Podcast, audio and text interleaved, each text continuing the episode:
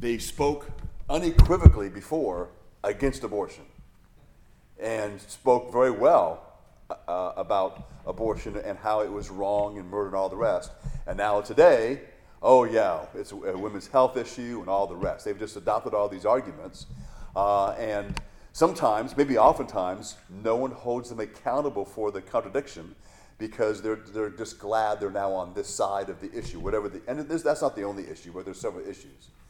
So the idea then is that um, uh, when persecution comes, normally what happens in any religious group, and Christianity is not different, there is kind of a natural purging that takes place.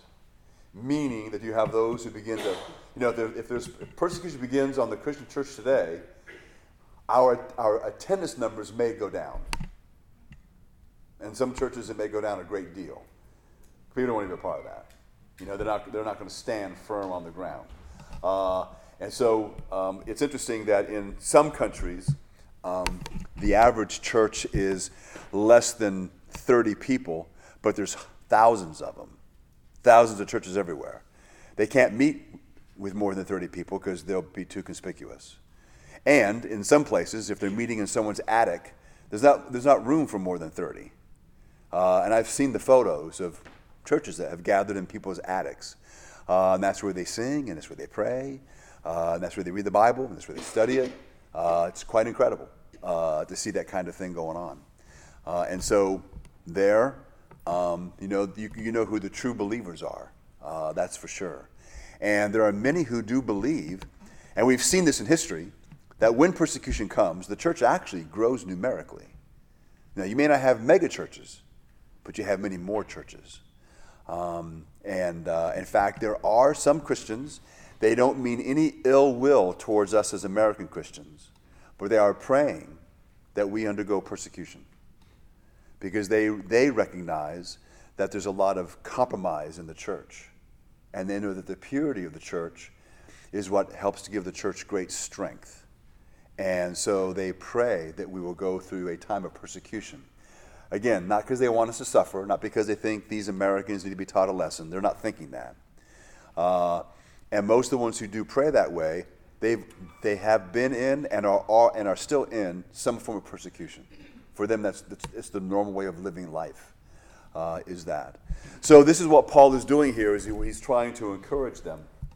So uh, this one pastor who was writing on this passage, he says this. He says, Why would we be alarmed if uh, people begin to move against the church? He says, Even in Christian America, if you are radical, which would really just mean you're a normal disciple of Jesus, you have all experienced that in this corrupt, godless world, being a Christ, understanding that being a Christ follower is difficult. Naturally, unrighteous people push back against our stand for Christ and righteousness. And why might we be alarmed? So we've all we have all experienced one or more of these reactions to our faith in Christ. We've been avoided, uh, ridiculed, mocked, isolated, ignored, neglected, overlooked, bypassed, maybe in a job or something else, cursed, questioned, abused, mistreated, slandered, persecuted, imprisoned, martyred. Sometimes we may feel like we're martyrs, even though most of us will never truly be martyred for our faith. So the idea there is that all these things take place because we're Christians. And we, I think, uh, maybe most of us as, belie- have, as believers have experienced some of this, maybe mildly, and we may not have really thought about it as being persecution. And not that we have to carry a placard saying, Yes, I've been persecuted too. But the idea is that there are people who will do things against us, say things against us because we're Christians. They don't, they don't like us. They're not going to admit it to your face normally, unless they're, you know, a screamer. Uh, but it's going to happen. Um, I think I've, I can't, I can't remember who I told this to, who I haven't told to, but I remember there was, uh, when I became the manager of the Pizza Hut in Pearl City, it's a city in, in Hawaii. Um, this, the restaurant had a lot of trouble, so I was, I guess, hot, brought in to fix it. So anyway, so I'm, I'm basically doing a review with all the cooks, and we're just talking. You know, I'm, we're just kind of reviewing how we make pizza, meatball sandwiches, all these things that you know that's on the menu. And through the course of conversation, I mentioned that I was a Christian. And this one guy had a knife in his hand with a blade about this long, and he slammed. It was a metal table. He slammed on the table, made a big noise. I mean, he He slammed it hard. And he said, I can't believe it. Another Christian. And he walks out the back. I was like, well, that was unexpected. so I went out, after we got done, I went out to talk to him and find out, you know, what's the deal. And uh, so he had a bad experience with, with the Christian. The last manager happened to be a Christian, and he treated everybody like garbage. And so he was just fed up with it. And so we had to talk for a little while. And, you know, I basically asked him, I said, look, I said, I'm not going to judge you uh, by other people. I'm asking you don't judge me by other people. I said, I'm, I'm a Christian. And I said, uh, um, I'm just asking you give me a chance to prove to you that Christians are not what you're used to. And uh, so he was kind of calm and he said he would. But man, that was like, opened my eyes. I just never thought of that before. That somebody would be that upset. He was really, I mean, he was just disgusted with the whole thing. And he said, I'm going to watch you like a hawk. I said, okay. I said, you go ahead. You might get bored. Uh, I, really don't, I don't do anything exciting. Uh, but anyway, you, you go ahead and do that. Right. So, the, but the thing is, is those, those kind of things can happen. I had another guy one time when I was working in the jail. I met this sergeant, and um, I had a badge that basically, uh, you know, everything's electronic and all the. doors. So my, I had complete clearance. I can go any place in the jail I wanted to. But a lot of a lot of people who worked there didn't know that. And so I was out in this one area that's kind of a non-secured area, which is right next door to a secured area. And the sergeant saw me in there, and he said, "Who are you, and what are you doing here?" And so I told him who I was, and I was a chaplain. And of course, he didn't really care. And uh, how'd you get back here? And I said, "Well, this opens all the doors in the facility." And he goes, "How'd you get that?" I said, "Well, that would be the sheriff. he kind of gives all of us our electronic badges, so that would be him. Uh, I said, if you want, you can go ask him. I'm fine with that. I told him who I was again. And uh, he was just, he was in a bad mood. And he didn't like me being there. And, uh, but the Lord was gracious because I can be very sarcastic. Uh, and I, and I wasn't. And I usually try not to be if I don't know you very well, because it can really come off the wrong way. And thank goodness the Lord made sure I wasn't because, and it was two more years later, he was transferred and he became the sergeant in the unit where my office was. and so I'm like, oh, there we go. You know, I, uh, but you know, I saw him go, hey, Sarge, how you doing? And he was like, once again, what are you doing here? And I said, that's my office. And he goes, oh. so anyway, and it worked out really well. We, now, we never became best buds, but we had a very good working relationship. All right? So that so but the thing was in the beginning, all that mattered was once he heard I was a chaplain, he was not happy. He just and then I had other guys tell me stuff like, Oh yeah, you're the chaplain.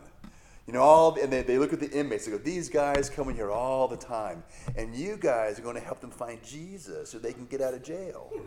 you know, they would literally do that. And so every now and then, if I knew well, I would say, "Well, I'm not really going to do that," you know. but the idea was, is, is there was this thing against religion, against Christianity, against everybody had a Bible. I mean, the whole deal. Now, it wasn't a big deal. I wasn't being persecuted. I wasn't going to be fired. No, they weren't going to take me out back and beat me up. None of those things were going to happen. But the bottom line is, is you know, and I'm convinced that the main one of the one of the main forms of persecution that Christians will experience now is, is mockery. People are going to make fun of you. They're going to, they're going to mock Christianity and they're going to mock you. And we need to be ready for that and not give a sassy answer, even though you can think of a 10 of them, um, but recognize it for what it is. And we want to make sure that the grace of Christ is on display. And so the way we handle that is really very important. And it can be humbling. All right, you, you got to swallow your pride sometimes because you want to. That, that individual may be saying things that are completely untrue, and they may be treating you like dirt. And this is where sometimes we've got to make a decision, where you might be you might be being treated poorly at work, to where you might have a case if you go to human resources, whoever, to file a complaint but maybe you shouldn't. If it's really because you're a believer, or you think it might have something to do with it, maybe it's best that you don't do that. What's the point? You want to get someone in trouble because they're mocking you as a Christian? That's not the issue. That person needs Christ. And me going to HR because my feelings were hurt or whatever is just not, I don't think that's the way to go. I think we need to just absorb it. God gives us the ability to absorb it. I know that maybe sometimes when you know you have to use some judgment, maybe something could be bad and it's, you know, it's maybe they're treating other people poorly and all that kind of stuff can happen. We just want to make sure we're not trying to justify a way to somehow get somebody because our rights have been violated. I do believe very much so that as believers, we have a responsibility at times to evaluate what's happened. And even if our rights have been evaluated, choose to not stand up for our rights. It's okay. Because what is the bigger question or what's the bigger issue? And the issue is that individual and their soul. And so there can be so a lot of sometimes we need we, we often we do we need wisdom uh, from the Lord. We, we, need to know how to handle those things. We need God's grace to handle those things. Um, and so we don't always have to fight. Just because we have recourse in this country doesn't mean we have to use it all the time, or maybe even very often. Uh, we really have to try to determine that um, as individuals. So Paul gives us four reasons, uh, again, why we should not be alarmed by our adversaries. And they're in your notes. We'll cover them very quickly. Number one, we've already mentioned these uh, in, in summary. Persecution is a sign that the prosecutors or that the persecutors are doomed. All right, so it's not a sign to us, it's a sign to them. The Spirit of God is able to take their persecution of us and convict their hearts of the evil that they are doing. And I've read several different books where I've read articles and, uh, and sections in books where they talk about uh, when um, uh, by testimonies by German soldiers, by Russian soldiers, by Vietnamese soldiers when they were in contact with uh, prisoners of war or uh, the groups that they were trying to dominate where they came across Christians and talk about how when they were where they, where they were torturing them or maybe withholding food for them or whatever they were doing, where they were feeling guilt. They were feeling guilt for what they were doing. Oftentimes, that guilt is strengthened or magnified because of how the Christian responds. The Christian doesn't respond screaming and cussing and all that kind of stuff. And so they were, uh, they were guilty. In fact, there's been s- several occasions, and one in particular was um, there was a, a, young man who was, in, who was a, a, political prisoner in Lithuania when the Iron Curtain was up, and Lithuania was under the thumb of Russia. And um, he was arrested uh, often because he was a Christian. And there were a lot of different guards that would, you know, push him around, sometimes punch him. I don't know, he was never really tortured badly, but he would, he would be sometimes pummeled just because a guard was in a bad mood. And then when the Russian, uh, when, when uh, Russia basically fell, when the Iron Curtain fell apart, um, a lot of the, all the political prisoners were freed, and a lot of the guards ended up being imprisoned. And so this young man, who had become a believer while he was in prison, then became the chaplain at the prison he used to be imprisoned at, which was housing the guards that used to beat him when he was there. And he talked about sharing the gospel with them. And on several occasions, they were, you know, not only were they very repentant for what they had done, because it wasn't like they were going to repent, say they're sorry, and get out of jail. They were going to be there for years. But they felt, not only did they feel bad, many of them told him that even when they were doing things to him, that for whatever reason, when they did it to him, they felt really bad on the inside. They don't know where it came from and they were convicted. Then when he shared the gospel, it's like their hearts were just wide open uh, to the gospel. So that kind of thing is repeated a great deal. Um, and so, uh, and you know, there's again, I, have read stories of Chinese who've been arrested uh, because they're Christians, Vietnamese, um, individuals in um, again uh, many many uh, blocks of the Soviet Union, of the former Soviet Union. Uh, those kinds of things come out, as well as those who even as far back as World War II who um, served as guards and, and, whatnot and talked about some of the bad feelings they felt. They, again, they didn't stop them necessarily, uh, but there was they, they understood there was a guilt that was associated with that, and that's what he's talking about here.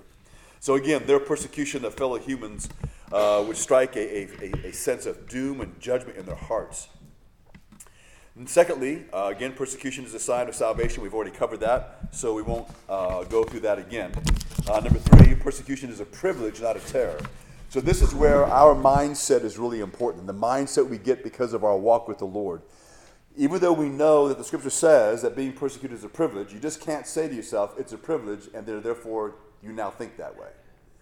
As you grow as a Christian, you understand more of the Bible and you understand more of the world and you understand more about human nature, this idea and this conviction becomes a part of who you are on the inside. And it truly becomes to you a, where you have a sense that it's a privilege. It's a very unique kind of thing.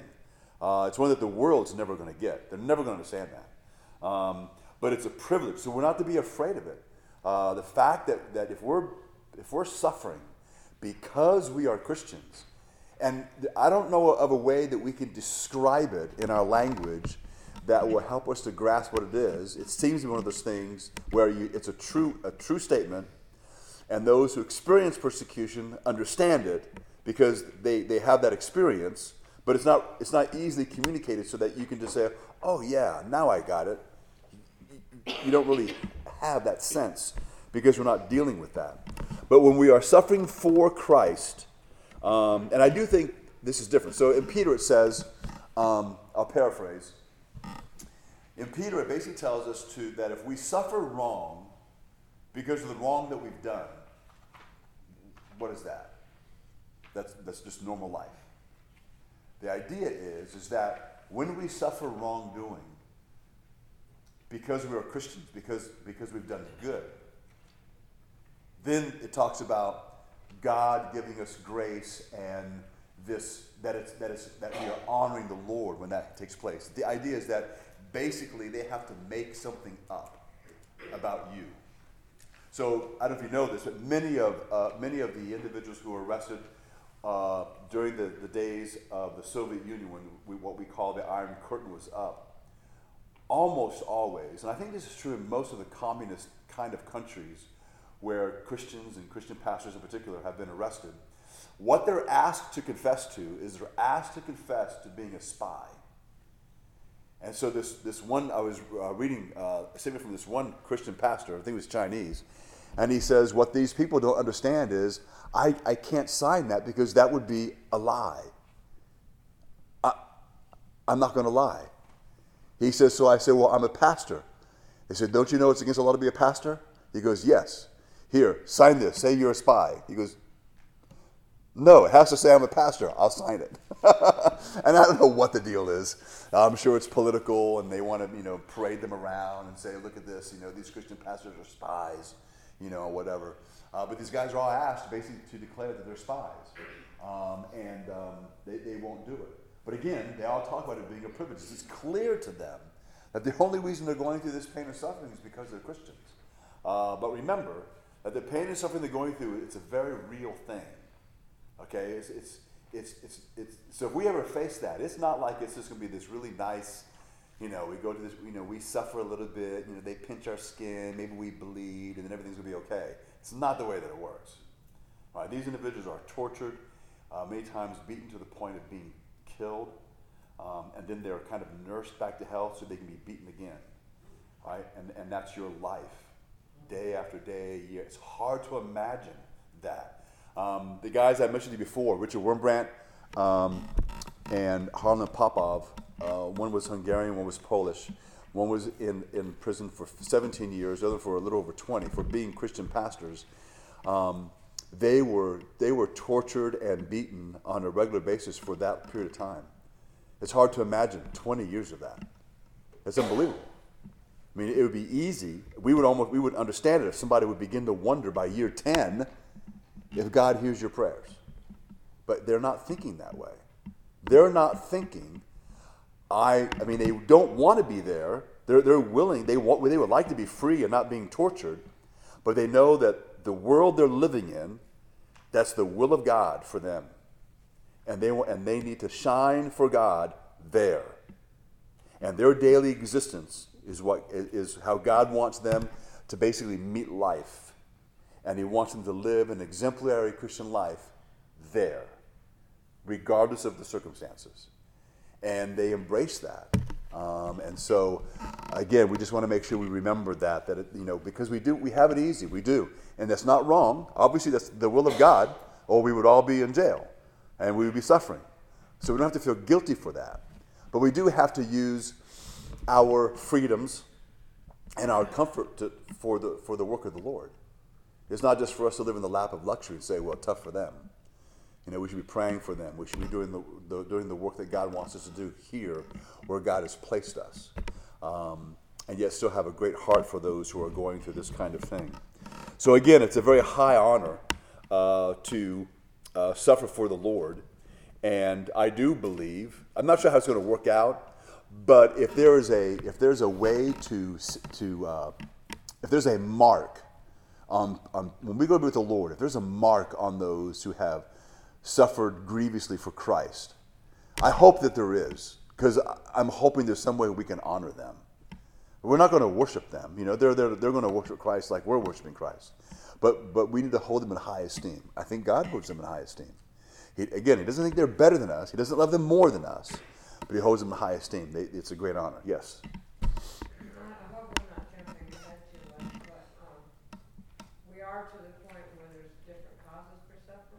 Yes. Uh, well, we're going to get there in a, in a minute. Right now, we're only going. We're only, we're only dealing with persecution right now. But yeah, there are different causes. Beyond that, I have a little confusion, so I'll wait. Oh, that's fine. Okay. Hopefully, we can unwrap your confusion. All right, and then of course the last one, uh, number four, which is very clear, because Paul is the one writing the letter. Uh, Paul is a, a dynamic example of bearing with persecution. His whole mindset, as we've already seen, was very different and very unique. It was almost as if him being in prison was a, was a side issue. He was just excited that he got to share the Lord with all these people, and he was seeing all these guards come to know Christ, and he was just as excited as he could be about all that. Um, he did have obviously a lot of freedoms. He could write letters and he could receive visitors and all those things, but he was still chained to a guard on his way to Rome, which eventually was going to lead to his death.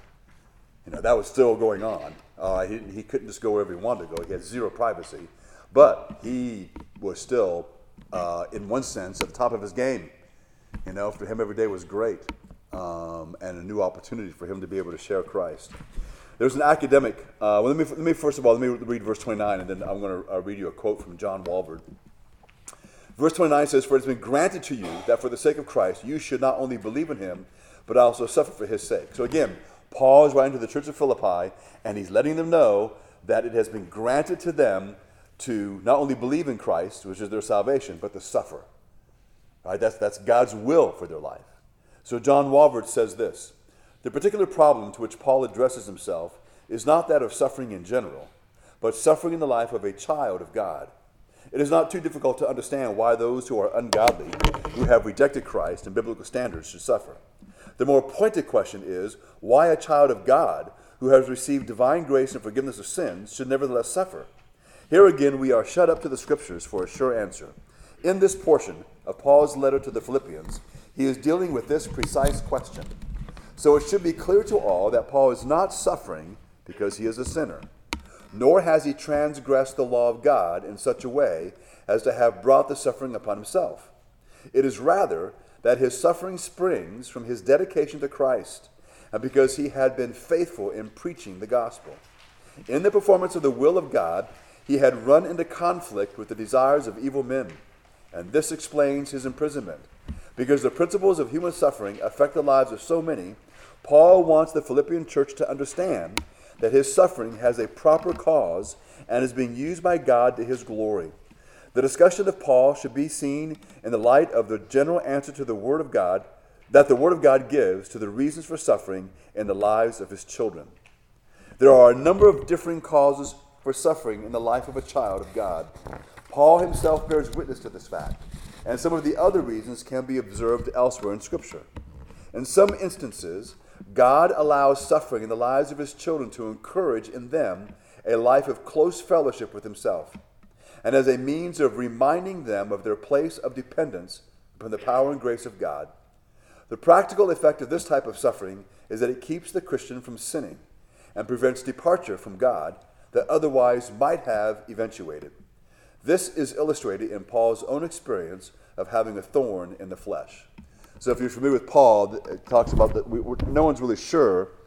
There's not agreement as to what the thorn in the flesh was, but it was something that was greatly bothering him. And he asked the Lord three times to remove it. And the Lord said no, all three times.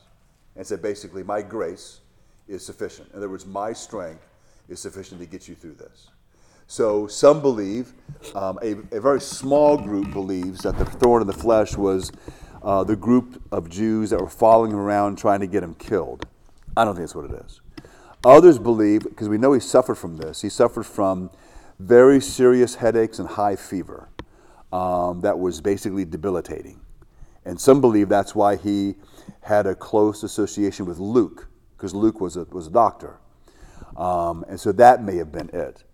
Others think that he may have been suffering just some of the consequences from many of the beatings that he took. Remember, he was left for dead a couple of times.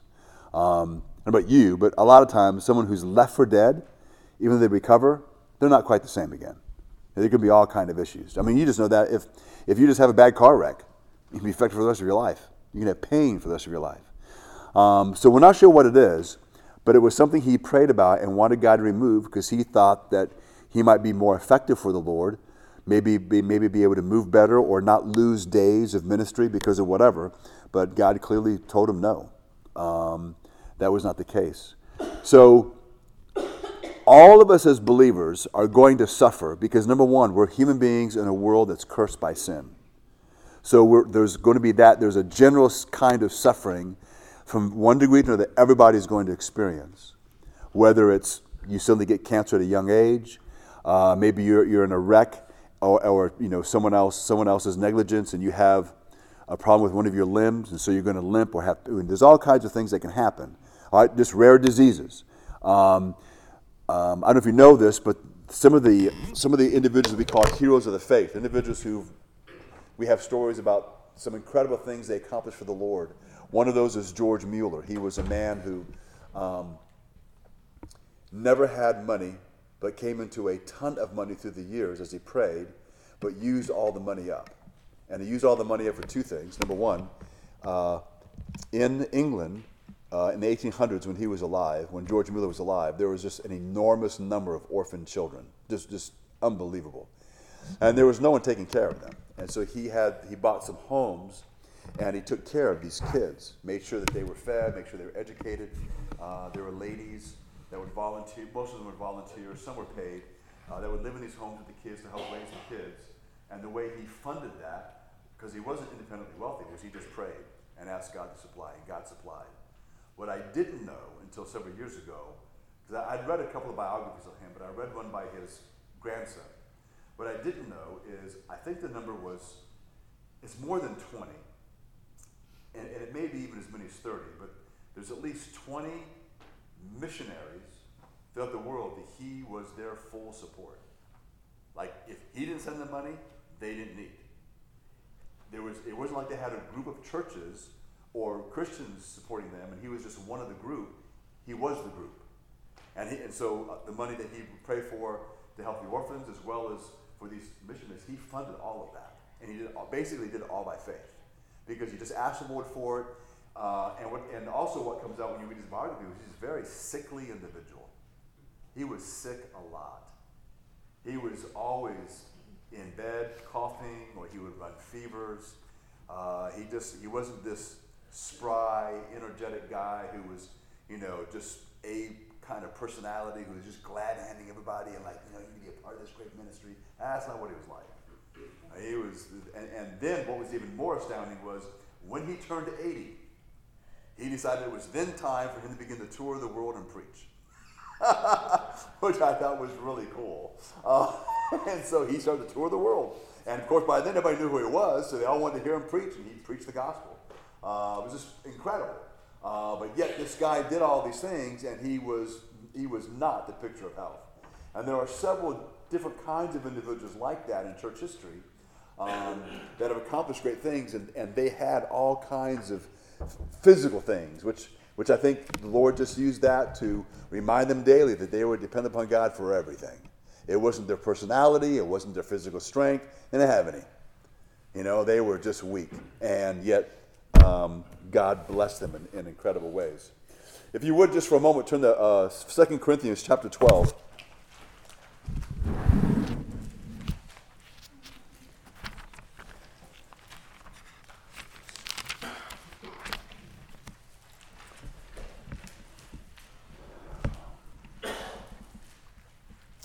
This is where Paul talks about the thorn in the flesh, beginning of verse 7. So, to keep me from becoming conceited, because of the surpassing greatness of the revelations, a thorn was given me in the flesh, a messenger of Satan to harass me, to keep me from becoming conceited. Three times I pleaded with the Lord about this, that it should leave me. But he said to me, My grace is sufficient for you, for my power is made perfect in weakness. Therefore, I will boast all the more gladly of my weaknesses so that the power of Christ may rest in me. So Paul then tells us there in verse 7 that he knows exactly why God gave him the thorn in the flesh. Paul was unique because of several of the revelations that God had given him. And so Paul says, basically, so I don't get a big head, the Lord sent a thorn in the flesh. That was the, that was the bottom line. Because that meant that Paul was susceptible to getting a big head. He's a human being. And as human beings, we had issues with pride, pride and ego. And so the Lord was going to make sure that didn't happen. And so he did that by sending him this issue, or whatever that issue was. The thorn wasn't a literal thorn. No. It could have been, it, could- again, it could have been a physical ailment, which is what many think it was. Um,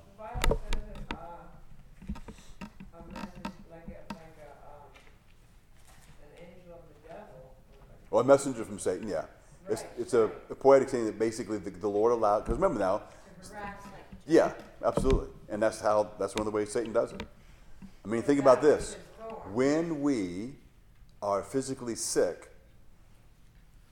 oftentimes we are more susceptible to temptation. But that, that was his thorn, it wasn't a literal thorn. No.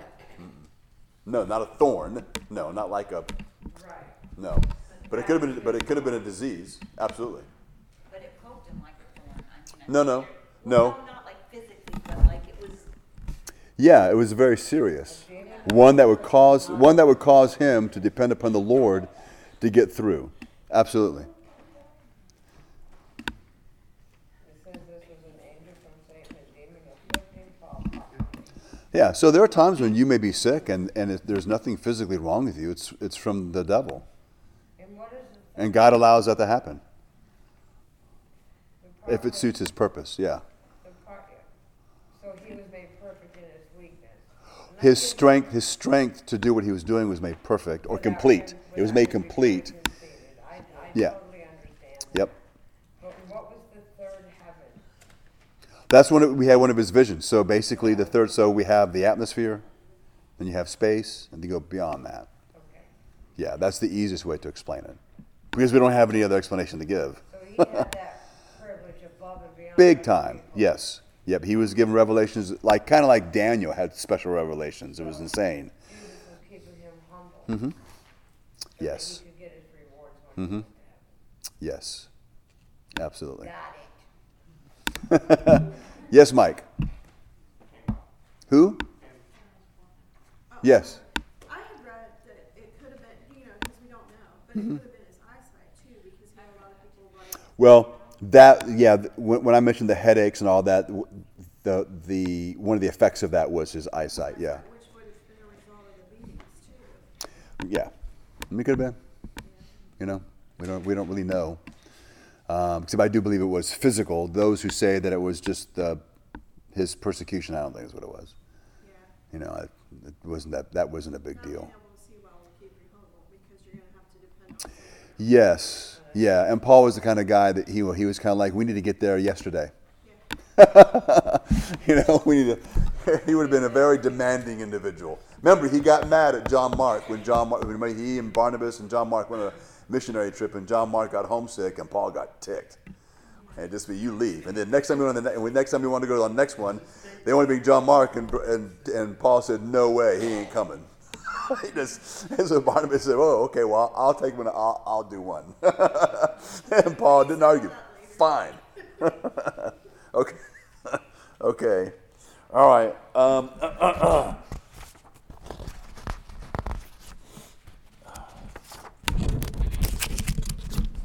all right. There is another form of suffering um, that we may go through, and that is when God is chastening us or disciplining us. Um, remember, it, that can happen. Um, we want to make sure that we, A, you don't want to fall into the danger of thinking that every time something bad happens to you that God is punishing you. Because it's not true. At the same time, you don't want to automatically assume that if, that if things are going bad, it, it's never because God's punishing you. Because that may not be true either. So, how do you know? Well, I do think that as you walk with the Lord, it goes always goes back to that, our communion with Christ. As we walk with the Lord, as we read the Scripture, as we study the Bible, as we fellowship with other believers, uh, God makes those things clear to us. Most of the time, I think we actually, we, if like if it's because of sin, we know. I've I've talked to people who like who had different things, and they'll say, "Yeah, I, I think that God is God is, is teaching me a lesson." What, this is what anyone who said that to me. This is what's never happened. I say, "Well, well, what do you think's going on?" What I've never heard, I have no clue, but I must have done something. I've never heard that. What I've heard is, boom, one, two, three. I mean, they know they can give you time and date and the whole deal. I mean, how does that come rushing back to you? Um, it's because your mind is on certain things. Now, some I know that it's possible some individuals can be driven by guilt and they feel guilty for everything. But if you're growing as a believer, most of that's going to be under control. All right, because again, we read scripture on a daily basis. Um, we're worshiping God together. We're fellowship with the believers. So the consistency um, that we have in what we call the spiritual disciplines is really key to not only living the life that God wants us to live, but understanding the will of God in our life and what God seeks to communicate to us. That's really is key. It's kind of like uh, when, when you, you want your children to grow, we do this automatically. We feed them. And we feed them every day. We don't say, well, I mean, I cooked for my kids on Monday, but I don't feel like cooking anything today. We don't do that. We feed them. Now, you might feed them leftovers, but um, you have teenage boys and there's no leftovers. But, um, but the thing is, is that it's, it's, there's no magic to it. It's just consistency. You just consistently feed them. And growth happens naturally. So in the same way, we want to feed our soul. And the way, and the way we take care of our soul, also. So not only do we feed our children on a regular basis, we make sure our kids get rest, make sure they get sleep. You know, families that are out of control, because uh, school teachers see this all the time. You can tell which kids aren't being uh, are malnourished. You can tell which kids aren't getting a good night's sleep. You can tell, right, by the way they behave, by what's going on, by by all. You know, there's a lot of body language things, and sometimes even physical appearances that make it very clear that certain things are amiss. So when it comes to our soul, there's the same idea. It's, there's no magic formula. There's not something that someone's figured out and all the rest of us are in the dark. It's not that someone's figured it out and you have to buy some course. You know, there's no secret to uh, a close walk with the Lord that, you know, we have to all pay 500 bucks for a seminar. You don't have to do that. All right, the bottom line is it's the simple, everyday disciplines of the Christian life, uh, which are hard enough by themselves, even though they're simple. If you don't think they're hard, we need to talk. Because the act of reading the Bible is simple making sure you read the Bible every day. How many, don't shake your heads, but how many times do we fail at that? It's, it's a lot, right? It's like, oh, like, I remember, especially when I was younger, you know, oh, yeah, I'm going to do this, and, you know, I got a whole plan worked out. It's be easy. I'll be able to read the New Testament in so many weeks, and it's great on paper. You know, Monday, I mean, I'm on it. Monday, I might even read a chapter ahead. I mean, I'm on this thing. And by the time Friday comes, oh, well, I haven't read the Bible since Monday. you know, it's just like, how did this happen? You know, like, well, you're undisciplined and all the rest, you know. Uh, so, but it, so I just want you to know that there's no, there's no big secret uh, to these things. All, this is something all of us can possess. The tools that God gave to all of us to be able to use. Um, like it isn't like for example, when it comes to having a good marriage, just so you know, anybody can have a good marriage. Anybody can have one. The same kind of things. It's good communication, caring for each other, putting that person before yourself. Um, I would say being quick to apologize, but sometimes we're slow on that, but it comes around eventually. We want, there's just certain aspects. Now, all of us can have that. Every single one of us. You know, there's no real secret to it. You know, some will pay hundreds of dollars because they'll be told things they just forgot or maybe haven't been paying attention to. But a good marriage, you know, being a good parent, I'm convinced it's not really that hard. It can, there can be a lot of heartache, but being a good parent is, is really, it comes down to consistency. Right? You want your kids to be disciplined? Be consistent. Right? So if you set an 8.30 bedtime, stop letting them go to bed at 9. Make them go to bed at 8.30. Right? Remember this. Kids only do what you let them do. That's it. So be consistent. Right? And if you're consistent, you care for them, you love them, you, your kids are going to, obviously we're, you know, you want to do things the way the Lord wants you to. You want to make sure that you're, that you're taking the church, taking them with you to church, not just sending them, that you're reading the Bible together. But if you're doing those basic things, it's going to go, most of the time, it's going to go well. Every now and then we'll have a Cain. All right? And that can be a heartache. Um, but there's no secrets that only a few people know. God doesn't play that kind of game with us. Um, it's something that He wants. All this stuff is here for all of us to, to access. Um, so, again, remember that God does care for us to the point that He will at times discipline us by allowing us to reap the consequences of our sin or maybe causing things to go wrong to awaken us to the fact that we're on the wrong path or doing the wrong thing. So that so we, there can be a course correction uh, and change direction begin to go in the right way and do things the right and do things the right way. Um, so sometimes we can definitely suffer like that. And then of course sometimes uh, we will suffer because god is using it to instruct us uh, and often when, he, when he's instructing us about something he's also instructing others um, our life will be a witness or a testimony either to others that are watching at that moment or perhaps later. As we learn those things that God wants us to learn, we then can share those with others. Uh, and they can learn from our experiences as well. So God doesn't waste experiences in our lives. We can waste them, but God doesn't waste them. Um, and so we want to make sure that we are kind of in tune uh, uh, with that. And again, there's no magic to, filling that, to, to figuring that out either. It comes right back to the same things. Um, and it really is important and basic. Romans chapter 5, beginning in verse 3, it says this More than that, we rejoice in our sufferings, knowing that suffering produces endurance, and endurance produces character, and character produces hope. So endurance, uh, what endurance? When so suffering produces endurance. What endurance is is that your character remains consistent under pressure. That's what endurance is. That's what that means. Is your so your Christian character will be the same when things are going well, and will be the same when things are not going well. Number two, um, endurance is going to produce character, right? So that you know, God wants us to be uh, men and women of character, meaning that we have that we're honest, that we have integrity, uh, that we have a, a good uh, work ethic. Uh, all the different uh, adjectives or attributes that you can think of that you would put into an individual who has character, endurance produces that. Consistency of character under pressure produces uh, character. And then what does character produce? What it produces in you is hope. In other words, your hope that we have in Christ, it, it can waver based on how we feel. Okay? But the way we feel is going to come under control as we walk with the Lord. The way we walk with the Lord is part of that is rejoicing in our sufferings because we know what how God's going to use it. At least part of it. We know what He's going to do. And so as we pray and depend upon God in the suffering, and that produces this uh, consistency of, char- of character that affects the whole person.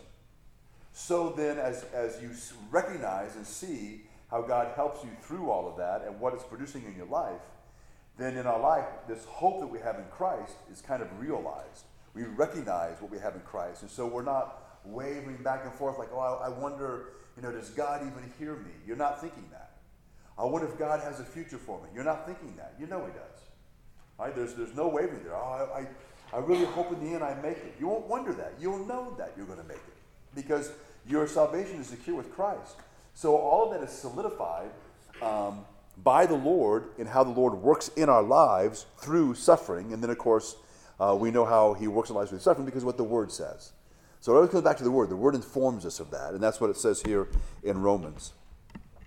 Uh, and then, of course, lastly, which is kind of the icing on the cake, um, is that the Lord at times allows suffering uh, in our lives because it's a way of increasing our testimony, which is a way of pointing to His greater glory.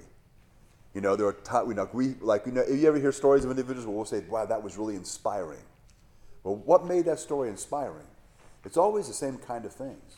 It's overcoming incredible odds, overcoming an incredible situation, and that individual maintaining, I guess you would say, in a humanistic way, their humanity and how they came out ahead in a positive way. Well, as believers, you know, when we hear of individuals who were raised in a home where no one knew the Lord and everybody was a drug user, and this individual became a believer at age, you know, in their teens, and they didn't allow that to get them down, and maybe they saw their brother killed on the street, and their and they saw uh, their, their dad uh, overdose on drugs, and then they saw their mom get beat up by all these different boyfriends. All that kind of stuff happens, and this individual remained consistent, helped to raise their siblings, and and um, you know they they took them to church, and they were depending upon God and reading the Bible. We said, man, that's just incredible, right? Well, what does that point? It points to not only how incredible they are, but where do they get all that from?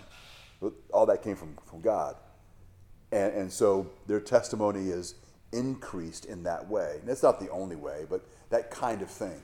Uh, a, a, great example today would be um, uh, Joni um, Eareckson Tada.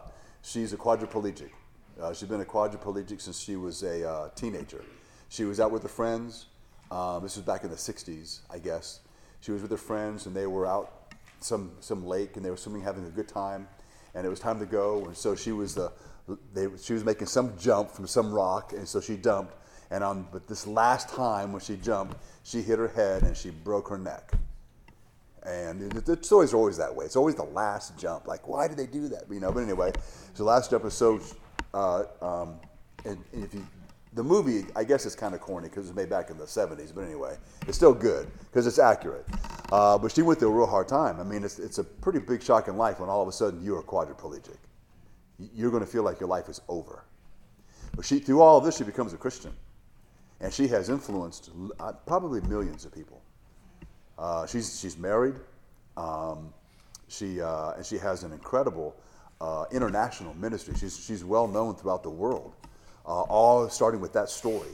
Um, and then how the Lord saved her and how the Lord has used her. So the, the use of God in her life is not just to inspire people to try harder, it's not just used in the lives of people who are quadriplegic so they can try to accomplish something, though that happens. But her story is one of how uh, people can overcome incredible odds as a Christian and be used by God in incredible ways, regardless of what your handicaps are or, or what's against you, uh, and yet and also have incredible joy. Her her joy in the Lord. I mean, it's it's it's unmistakable. The joy she has in Christ. It's it's insane. And she's encountered all kinds of. She says she remembers there are times she'd be on the escalator uh, in, in the airport, ever going from one place to another, and there'd be maybe someone who's kind of charismatic, and they'd run up to her and say, If you just had faith, you could walk. And they'd pray for her, and she'd, have, she'd heard this her whole life. Imagine how that make you feel if you just believe you'd be able to walk. And then people would pray for you, and you're not getting up, and they're like, Yeah, there's, I mean, they, they don't always say it, but it's kind of like they're disappointed in you because you clearly don't have faith. I mean, good night. You know, it's, it's bad enough she's a quadriplegic. You got to put that on her. Um, but she went main, she went through all that and never lost her joy. Um, and her effectiveness for God is just it's insane. So with that said, we'll end there. We'll start chapter two. Uh, it won't be next week. Next week's the Christmas banquet, so it'll be after that. But uh, let's pray. Father in heaven, again, we thank you for your goodness and grace and love. We thank you, Father, again for the words of Paul. We pray, Lord, that you would cause us to think about them often and think about how uh, we live our life and how we think about life and how we think about suffering and how we approach suffering.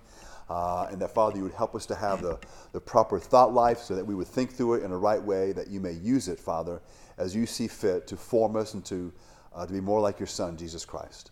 Father, we ask now that as you dismiss us, you would, you would do so with your grace, that you would watch over us and keep us safe as we return home. And we do thank you and ask these things in Christ's name. Amen.